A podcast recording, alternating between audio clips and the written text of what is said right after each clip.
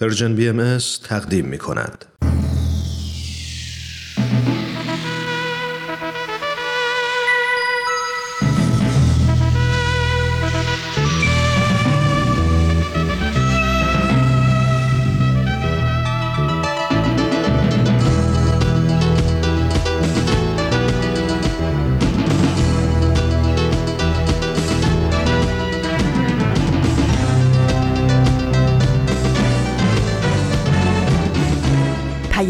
دوست، برنامه‌ای برای تفاهم و پیوند دلها.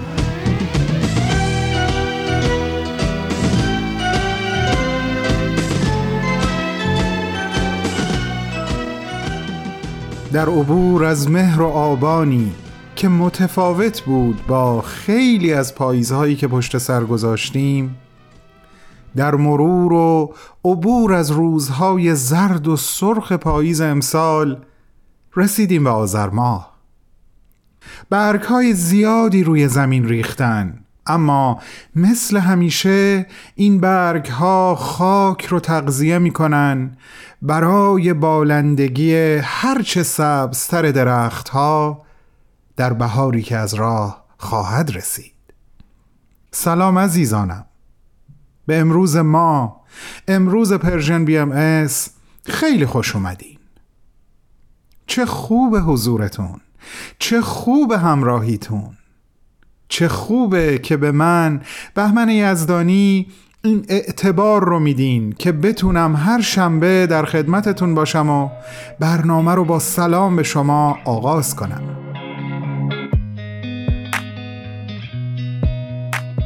شنبه پنجم آذر ماه سال 1401 خورشیدی به تقویم سرزمینمون ایران که برابر شده با 26مین روز از نوامبر سال 2022 میلادی، امیدوارم بر شما به خیر باشه.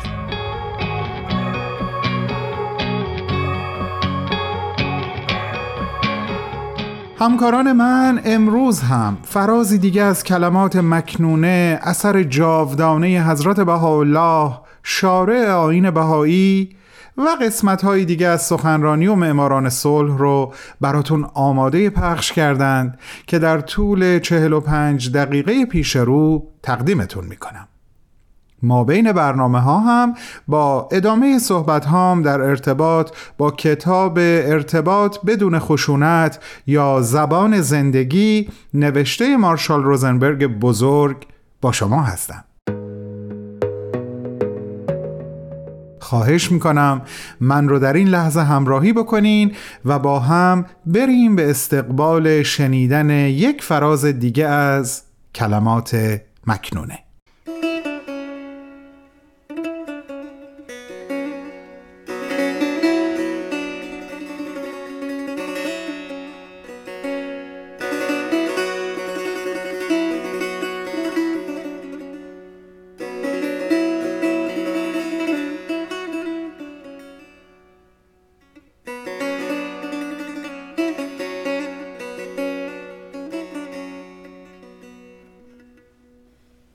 اغنیای است، فقرا امانت منند در میان شما، پس امانت مرا درست حفظ نمایید و به راحت نفس خود تمام نپردازید.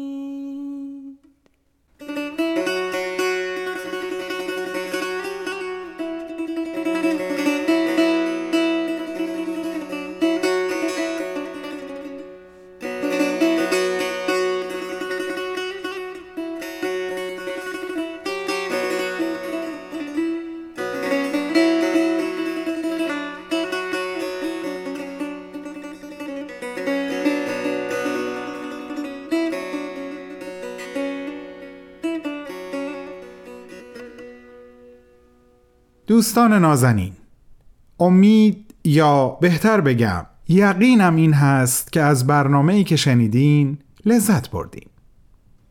قبل از اینکه صحبتام رو در ارتباط با کتاب مارشال ادامه بدم، شاید بد نباشه یه یادآوری از هفته قبل بکنم. عنوان صحبت‌ها اگه خاطرتون باشه تبدیل کردن عبارت من مجبور هستم به من انتخاب میکنم بود. یادتونه 2 مثال از زندگی خود مارشال براتون آوردم، یکی در ارتباط با نوشتن گزارش‌های هفتگی بیمارانش به عنوان یک روانشناس بالینی و دومی یه رانندگی نسبتاً طولانی هر روزه برای رسوندن بچه‌هاش به مدرسه. مارشال درون فکر و ذهن خودش رو جست تا به یک آگاهی رسید. آگاهی از انرژی یا انگیزه انجام اون کارهایی که احساس میکرد مجبور انجام بده.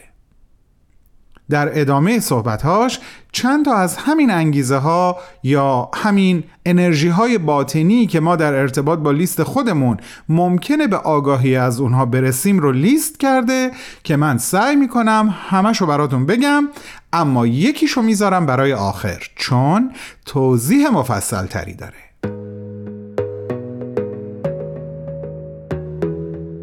در NVC که علامت اختصاری ارتباط بدون خشونت هست، پول یک نیاز نیست بلکه یکی از صدها طریق برآورده کردن نیازه. دومین انگیزه ممکنه فرار از تنبیه باشه، یکی دیگه اجتناب از شرم یا اجتناب از گناه. ممکنه به خودمون بگیم اگه این کارو انجام ندم مردم از من ناامید میشن. در واقع ما نگران هستیم که به دلیل عدم تحقق توقعات دیگران احساس گناه بکنیم. ولی مارشال میگه بین انجام کاری برای دیگری به علت اجتناب از احساس شرم و گناه و انجام همون کار به دلیل آگاهی از نیازمون به سهیم شدن در شادی و غنای زندگی کسی که داریم براشون کار رو انجام میدیم تفاوتی بسیار زیاد وجود داره. اولی دنیای پر از درد و رنج و دومی دنیایی پر از فرح و شادی و احساس سعادتمندی. و اما اون موردی که توضیح مفصل تری داره اسمش هست کسب تأیید دیگران. توضیحش رو چند دقیقه دیگه براتون میگم و الان ازتون یه خواهشی دارم، اون هم این هست که منو در معرفی برنامه سخنرانی امروز همراهی کنین. خیلی خیلی ممنونم و بریم به استقبالش.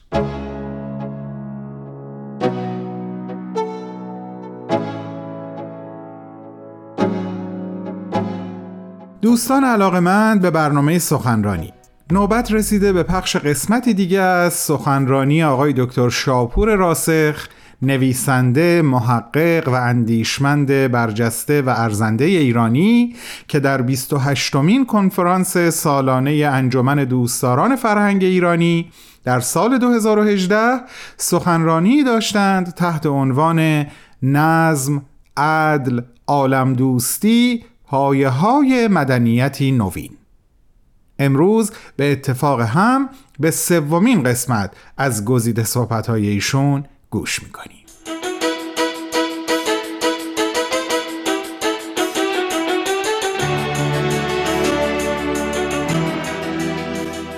کتاب قدیم بدی حاوی خلاصه‌ای از مهمترین فرامینی است که حضرت بهاءالله در مورد نظم بدی جهان‌آرای خود تقریر فرمودند که جوهر آن را می شود طی 15 اصل زیر خلاصه کرد. اول همان اصل وحدت است که جوهر تعالیم و محور احکام و اوامر الهیه این دور اعظم است و محدود به تصدیق برابری همه انسان ها نیست بلکه شامل سازماندهی جهان به نحوی است که صلح و سازش و حسن تفاهم بین همه مردم در سراسر کره زمین برقرار شود. دوم اصل امنیت جمعی یا تضامنی رهبران عالم و تقلیل عساکر و ادوات حرب و تشکیل مجمع بزرگی از ملوک و رؤسای اعظم برای توافق در اقدام به استقلال صلح بین ملل و دول. سوم، ضرورت اجرای عدالت عمومی که به فرموده مبارک هیچ نوری به نور عدل معادله نمی نماید، آن از سبب نظم عالم و راحت امم. چهارم، رعایت اصل اعتدال در جمیعشون از جمله در عرصه حریت یعنی آزادی و تمدن و امثال آنها و انتقاد آن حضرت از تمدن غرب که از حد اعتدال خارج شده و سبب اضطراب و وحشت عالم گردیده با در حقیقت ساختن سلاح‌های جدید و استراتژیک. پنجم، دستور مشورت در امور که یکی از اصول اساسی این امر مقدس است که به فرموده حق او سراج هدایت چراغ راهنمایی راه نماید و آگاهی عطا کند و می‌دانیم که مشورت تکیه‌گاه اصلی هر نظام دموکراتیک است. ششم، لزوم کسب علوم و فنون و صنایع و آنچه اهل ارز از آن منتفع شوند. سفارشی که به این میزان تاکید در هیچ یک از ادیان گذشته دیده نمی شود. هفتم، اهمیت کسب ثروت که اگر از صنعت و اختراع یعنی فعالیت‌های تولیدی و مفید حاصل شود در نزد اهل خرد ممدوح و مقبول است و باید در این مورد یادآور شد که امر مبارک از نادر ادیان عالم است که کثرت ثروت را ممدوح دانسته و در مورد اغنیایی که ثروت خود را برای خدمت به عالم انسانی اختصاص دادن مرتبه و مقام والایی قائل شده است که لابد در کلمات مکنونه ملاحظه فرموده اید. هشتم، امر به معاشرت دوستانه با اهل عالم از احزاب و ادیان مختلفه، چه که معاشرت سبب اتحاد و اتفاق بوده و هست و می‌دانیم که نجس شمردن اصحاب ادیان دیگر و احتراز از تماس جسمانی یا ازدواج با اونها در بعضی جوامع مذهبی هنوز وجود دارد. نهم، دستور اختیار یک زبان و خط عمومی و تعلیم آن به اطفال در همه مدارس عالم که یکی از علائم بلوغ عالم همین وحدت خط و زبان است. دهم، بیان مضرات بیدینی و نداشتن تعلقات روحانی و تشریح ضرورت دین و تمسک به آن که سبب بزرگ از برای نظم جهان و اطمینان منفی الامکان یعنی همه موجودات زنده است.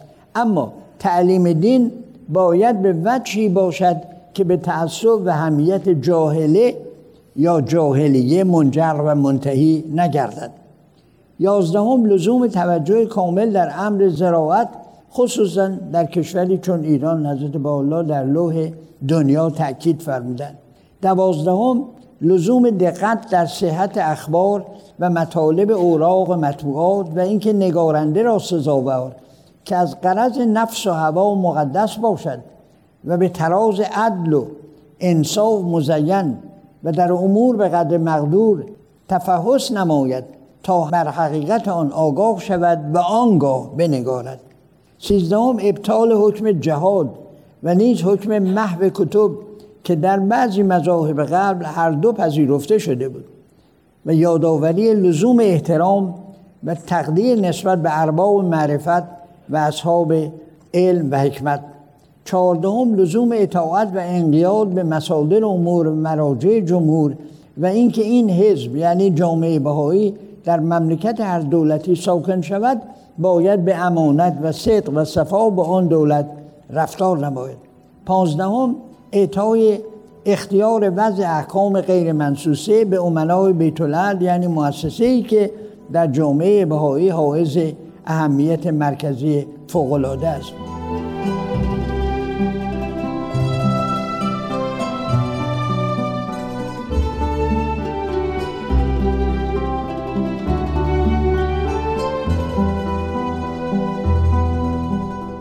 دوستان عزیزم، شما شنونده صحبت‌های نویسنده، محقق و جامعه شناس بزرگ جناب آقای دکتر شاپور راسخ هستید که در 28مین کنفرانس سالانه انجمن دوستداران فرهنگ ایرانی ایراد کردند. سخنرانی با عنوان نظم، عدل، عالم دوستی، پایه‌های مدنیتی نوین. بعد از چند لحظه کوتاه به ادامه صحبت‌های ایشون گوش خواهید داد. با ما باشید.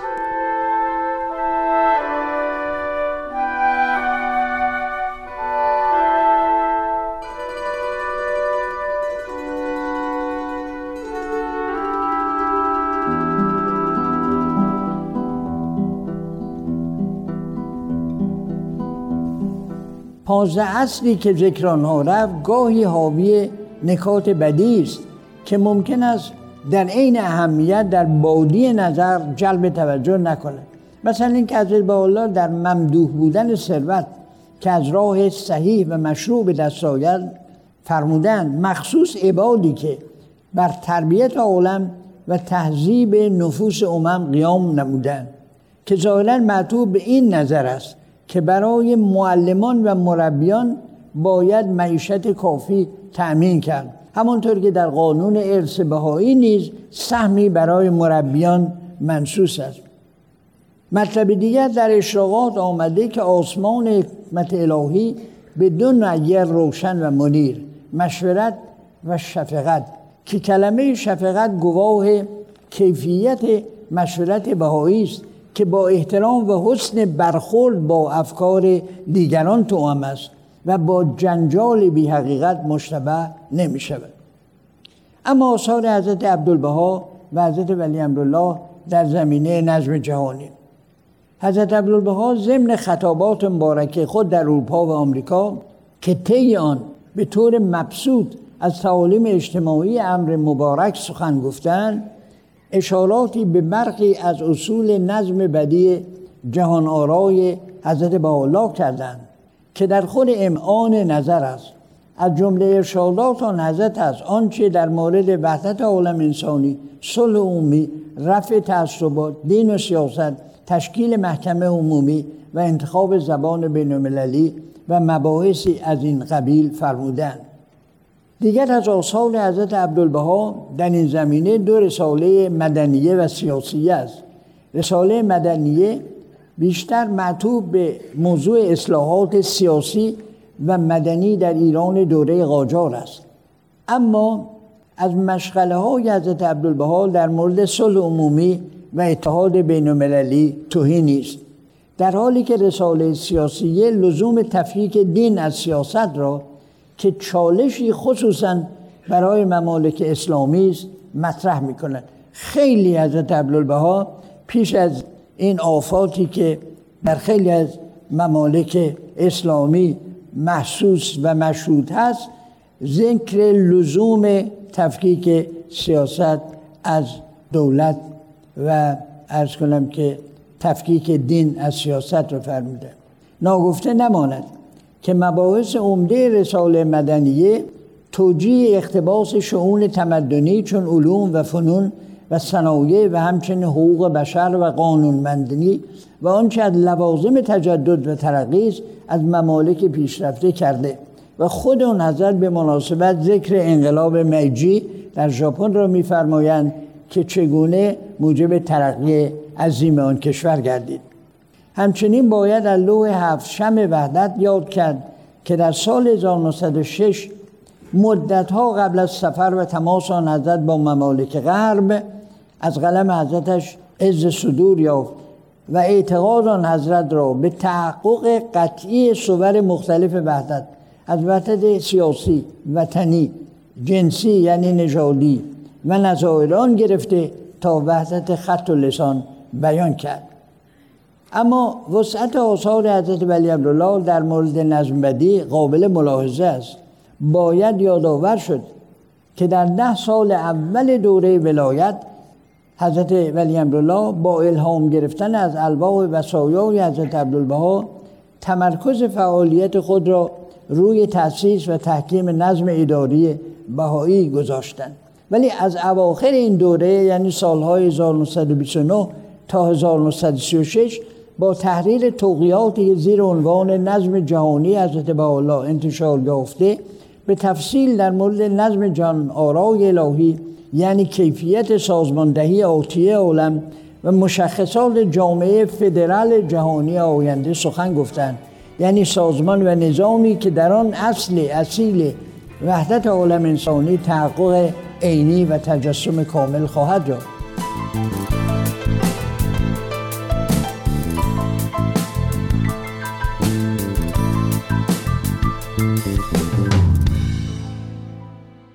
عزیزان شنونده، این بود سومین قسمت از گزیده صحبت‌های آقای دکتر شاپور راسخ، نویسنده، محقق و جامعه شناس عزیز، که با عنوان نظم، عدل، عالم دوستی، پایه‌های مدنیتی نوین در 28مین کنفرانس سالانه انجمن دوستداران فرهنگ ایرانی در سال 2018 ایراد کردند. از همگیتون دعوت میکنم شنبه بعد همراه با من شنونده 4مین قسمت از صحبت‌های آقای دکتر راسخ باشید. به امید همراهیتون و با بهترین آرزوها. تو دیدی هیچ عاشق را که سیری بود از این صدا، تو دیدی هیچ ماهی را که او شد سیر از این دریا، تو دیدی هیچ نقشی را که از نقاش بگریزد، تو دیدی هیچ فارغ را که از راه خواهد از راه، توی دریا منم ماهی چنان دارم که میخواهی، بکن رحمت بکن شاهی که از تو ماندم تنها، توی دریا منم ماهی چنان دارم که میخواهی، بکن رحمت بکن شاهی که از تو ماندم تنها، تو دیدی هیچ عاشق را که سیری بود از این صدا، تو دیدی هیچ ماهی را که او شد سیر از این دریا، تو دیدی هیچ نقشی را که از نقاش بگریزد، تو دیدی هیچ بامق را که از را خواهد از را،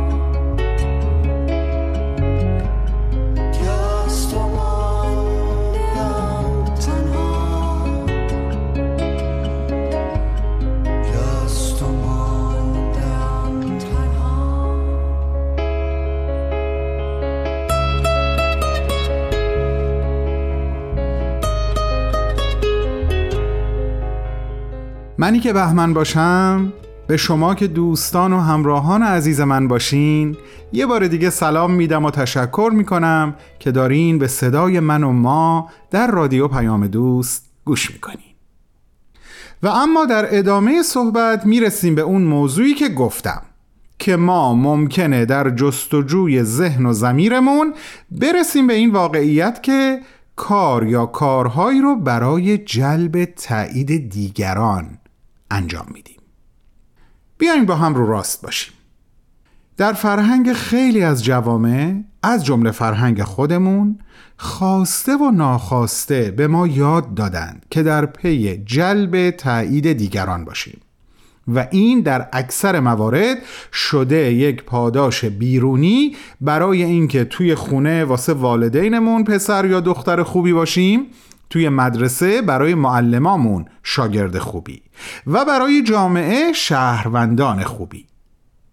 مارشال میگه چقدر جای تأسفه که ما برای خریدن عشق سخت کار میکنیم و تن به خیلی از کارها میدیم فقط برای اینکه تاییدمون کنن و دوستمون بدارن، در حالی که اگر فقط با روح غنی‌سازی زندگی کاری رو انجام بدیم اصلاً خود به خود قدردانی دیگران رو خواهیم داشت، حتی گیرم اون قدردانی رو هم دریافت نکنیم. همین که به یاد بیاریم و باور داشته باشیم که خودمون انتخاب کردیم تا قدرتمون رو در راه خدمت به زندگی، خدمت به انسانها صرف کنیم، انجام موفقیت آمیز اون آنچنان شادی حقیقی رو برای ما به ارمغان میاره که تایید دیگران اصلاً به گرد پاش هم نمیرسه. اینجاست که پاداش بیرونی تبدیل به یک پاداش درونی میشه، پاداشی برخاسته از خود کار. حتی از فکر کردن به چنین تبدیل و تغییری احساس رهایی به هم دست میده. به شما چطور؟ در اولین فرصت بریم سراغ لیست خودمون و شجاعانه ذهن و ضمیرمون رو شخم بزنیم و به قول حافظ طرحی نو در اندازیم؟ انشالله که جوابتون مثبته.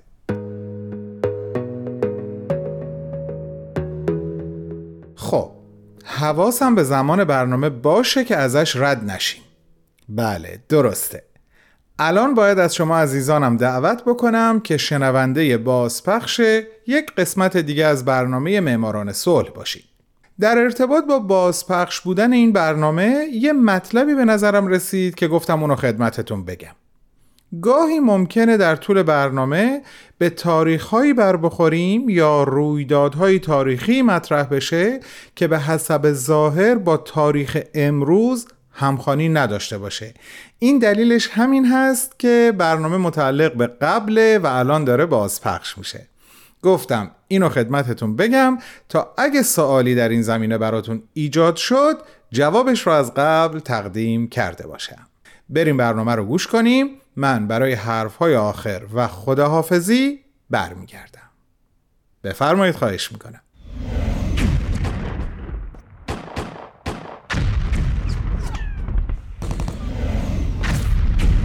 معماران صلح.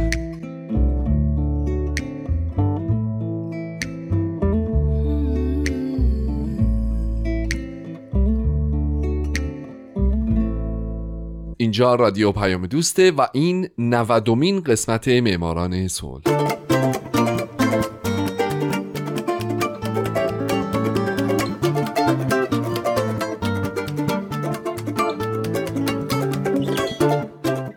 درود به شما، من هومن عبدی هستم. به معماران صلح خوش اومدید. همونطور که میدونین من در این برنامه به زنان و مردان و سازمان‌ها و مؤسساتی میپردازم که به خاطر فعالیت‌هاشون شایسته دریافت جایزه نوبل صلح تشخیص داده شدن. کسانی که یا صلح دغدغه همیشگیشون بوده یا در یک بره از زمان قدم بلندی برای صلح جهانی برداشتن و باعث شدن دنیای پر از جنگ ما بدتر از چیزی که الان هست نباشه.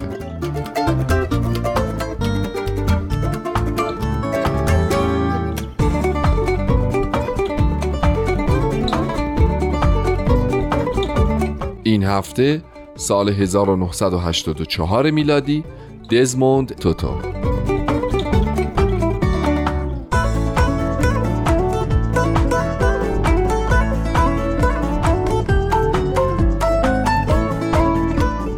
دزموند توتو در 7 اکتبر 1931 به دنیا اومده. او اسقف بازنشسته کلیسای انگلیکن، نخستین سراسقف سیاه‌پوستان کیپتان و یکی از مخالفان و فعالین علیه آپارتاید بوده و در حال حاضر هم او یکی از معروفترین فعالین در عرصه حقوق بشر در جهانه.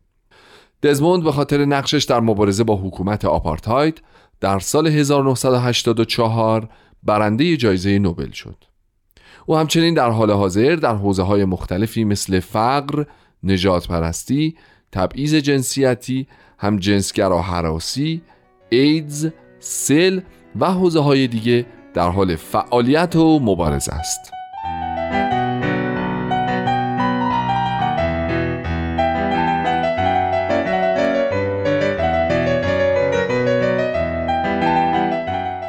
اما خیلی قبلتر از این حرفا دزموند در کلرکسدورپ در استان ترانسفیل به دنیا اومد.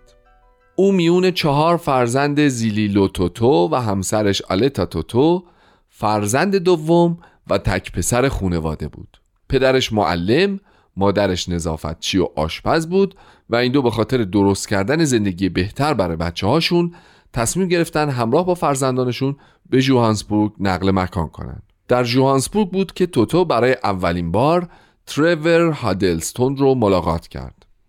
توتو گفته یک روز با مادرم در خیابان ایستاده بودم که مردی سفید پوست در لباس یک کشیش از کنارمون رد شد. در حینی که داشت از کنار ما میگذشت کلاهش رو به نشانه احترام به مادرم برداشت. شاخ درآورده بودم. یک مرد سفید پوست به زن سیاه پوستی از طبقه کارگر سلام داد.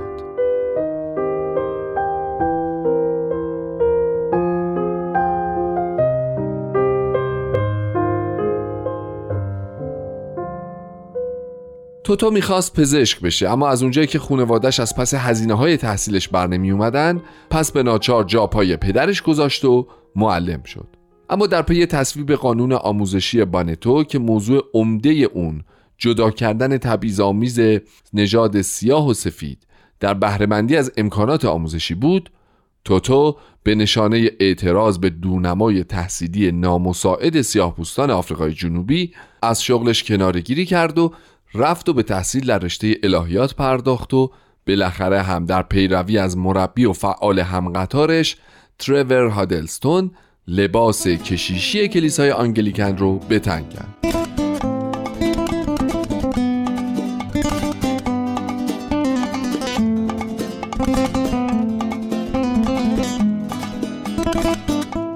دزموند توتو در دهه 60 هم به تحصیلاتش ادامه داد و تونست فوق لیسانس بگیره، هم به عنوان کشیش در 1-2 کلیسا و دانشگاه مشغول به خدمت شد.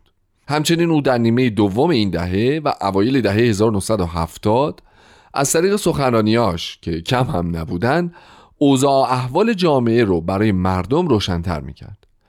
بالاخره هم توتو بعد از 1-2 بار رفتن به بریتانیا و برگشتن به کشورش در سال 1975 به عنوان رئیس کلیسای جامع سن مری در جوهانسبورگ منصوب شد.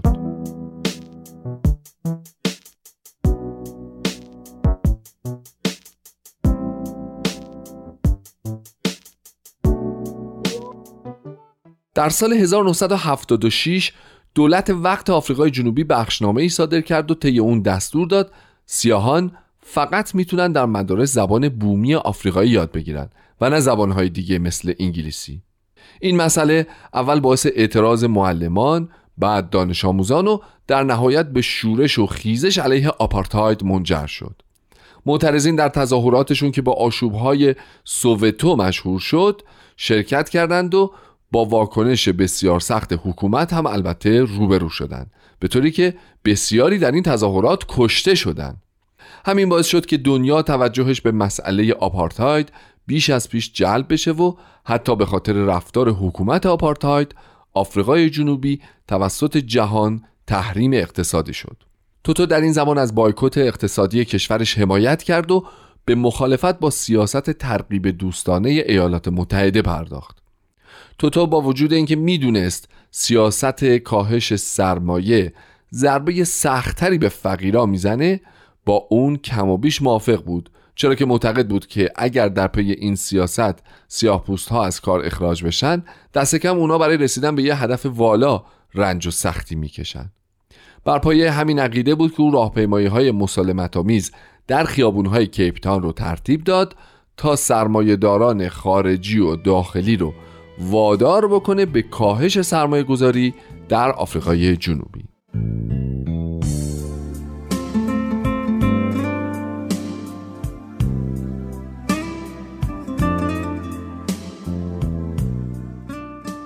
دزموند توتو برنده جایزه نوبل صلح سال 1984 وقتی در اواخر دهه 70 میلادی دبیرکل شورای کلیساهای آفریقای جنوبی شد، تونست موافقت تقریباً همه کلیساها رو برای فعالیت علیه آپارتاید جلب کنه. او همچنین با سخنرانی‌های مؤثرش در داخل و خارج از آفریقای جنوبی این ایده رو گسترش میداد که همه طرف‌های درگیر باید با هم آشتی کنند. همچنین در سخنرانی‌ها ضدیت توتو با آپارتاید شدید و صریح بود و او آپارتاید رو به نازیسم تشبیه میکرد. به همین خاطر هم بود که دولت چند باری او رو به خاطر حرفاش به زندان انداخت. علاوه بر اینها، توتو به شدت از تاکتیک‌های خشونت‌آمیز برخی از گروه‌های ضد آپارتاید از جمله کنگره ملی آفریقا انتقاد میکرد و حتی سالها قبل از ماندلا معتقد بود به مبارزات غیر خشونت‌آمیز.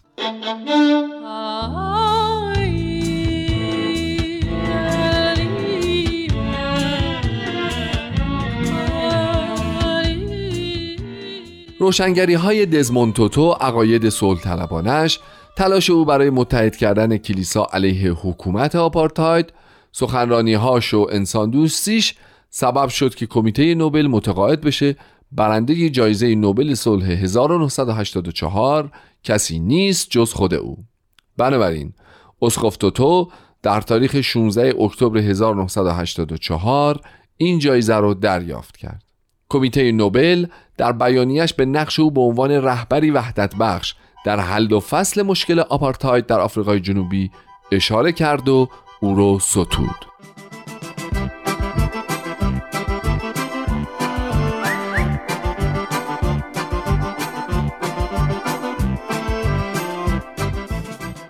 اما این تنها جایزه‌ای نبوده که تا حالا توتو به خاطر فعالیت‌های صلح‌طلبانه‌اش دریافت کرده. او در سال 1987 جایزه پاسم انتریز یعنی صلح روی زمین رو به دست آورد. جایزه‌ای که بر اساس نامه پاپ جان 23 نامگذاری شده بود. همچنین در ویترین افتخاراتش جایزه آلبرت شوهتزر در 1986، جایزه صلح سیدنی در 1999، جایزه صلح گاندی در 2007 و نشان افتخار آزادی رئیس جمهوری در سال 2009 به چشم می‌خورد.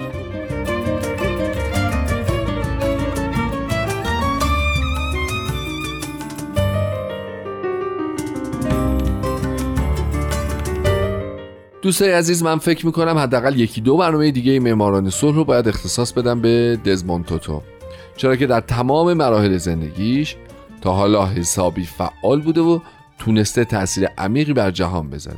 علاوه بر این، او بارها چه در مصاحبه‌هاش و یا در بیانیه‌هاش که منتشر کرده از وضعیت حقوق بشر در ایران انتقاد کرده. بنابراین من در برنامه‌های آینده حتما به این مسائل خواهم پرداخت. تا اون زمان من هومن عبدی امیدوارم شمایی که الان معماران صلح 90 رو شنیدین در آینده یکی از برندگان نوبل صلح باشید و من نه یه برنامه، نه دو برنامه، نه سه برنامه که 7-10 قسمت رو به زندگیتون اختصاص بدم. شاد باشید و خدا نگهدار.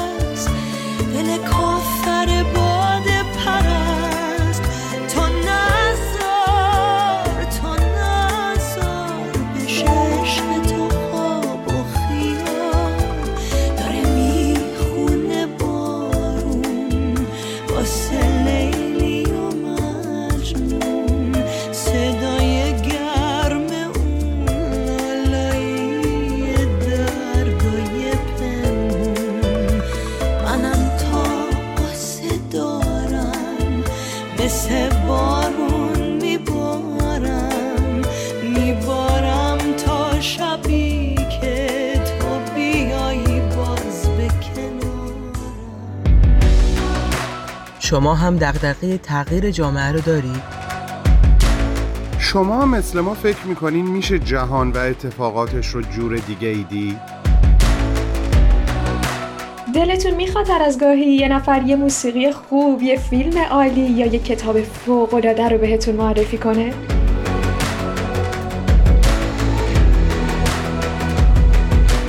پس با ما هر جمعه تو پادکست هفت همراه باشید. پادکست هفت، جمعه ها در رسانه پرژن بی ام اس.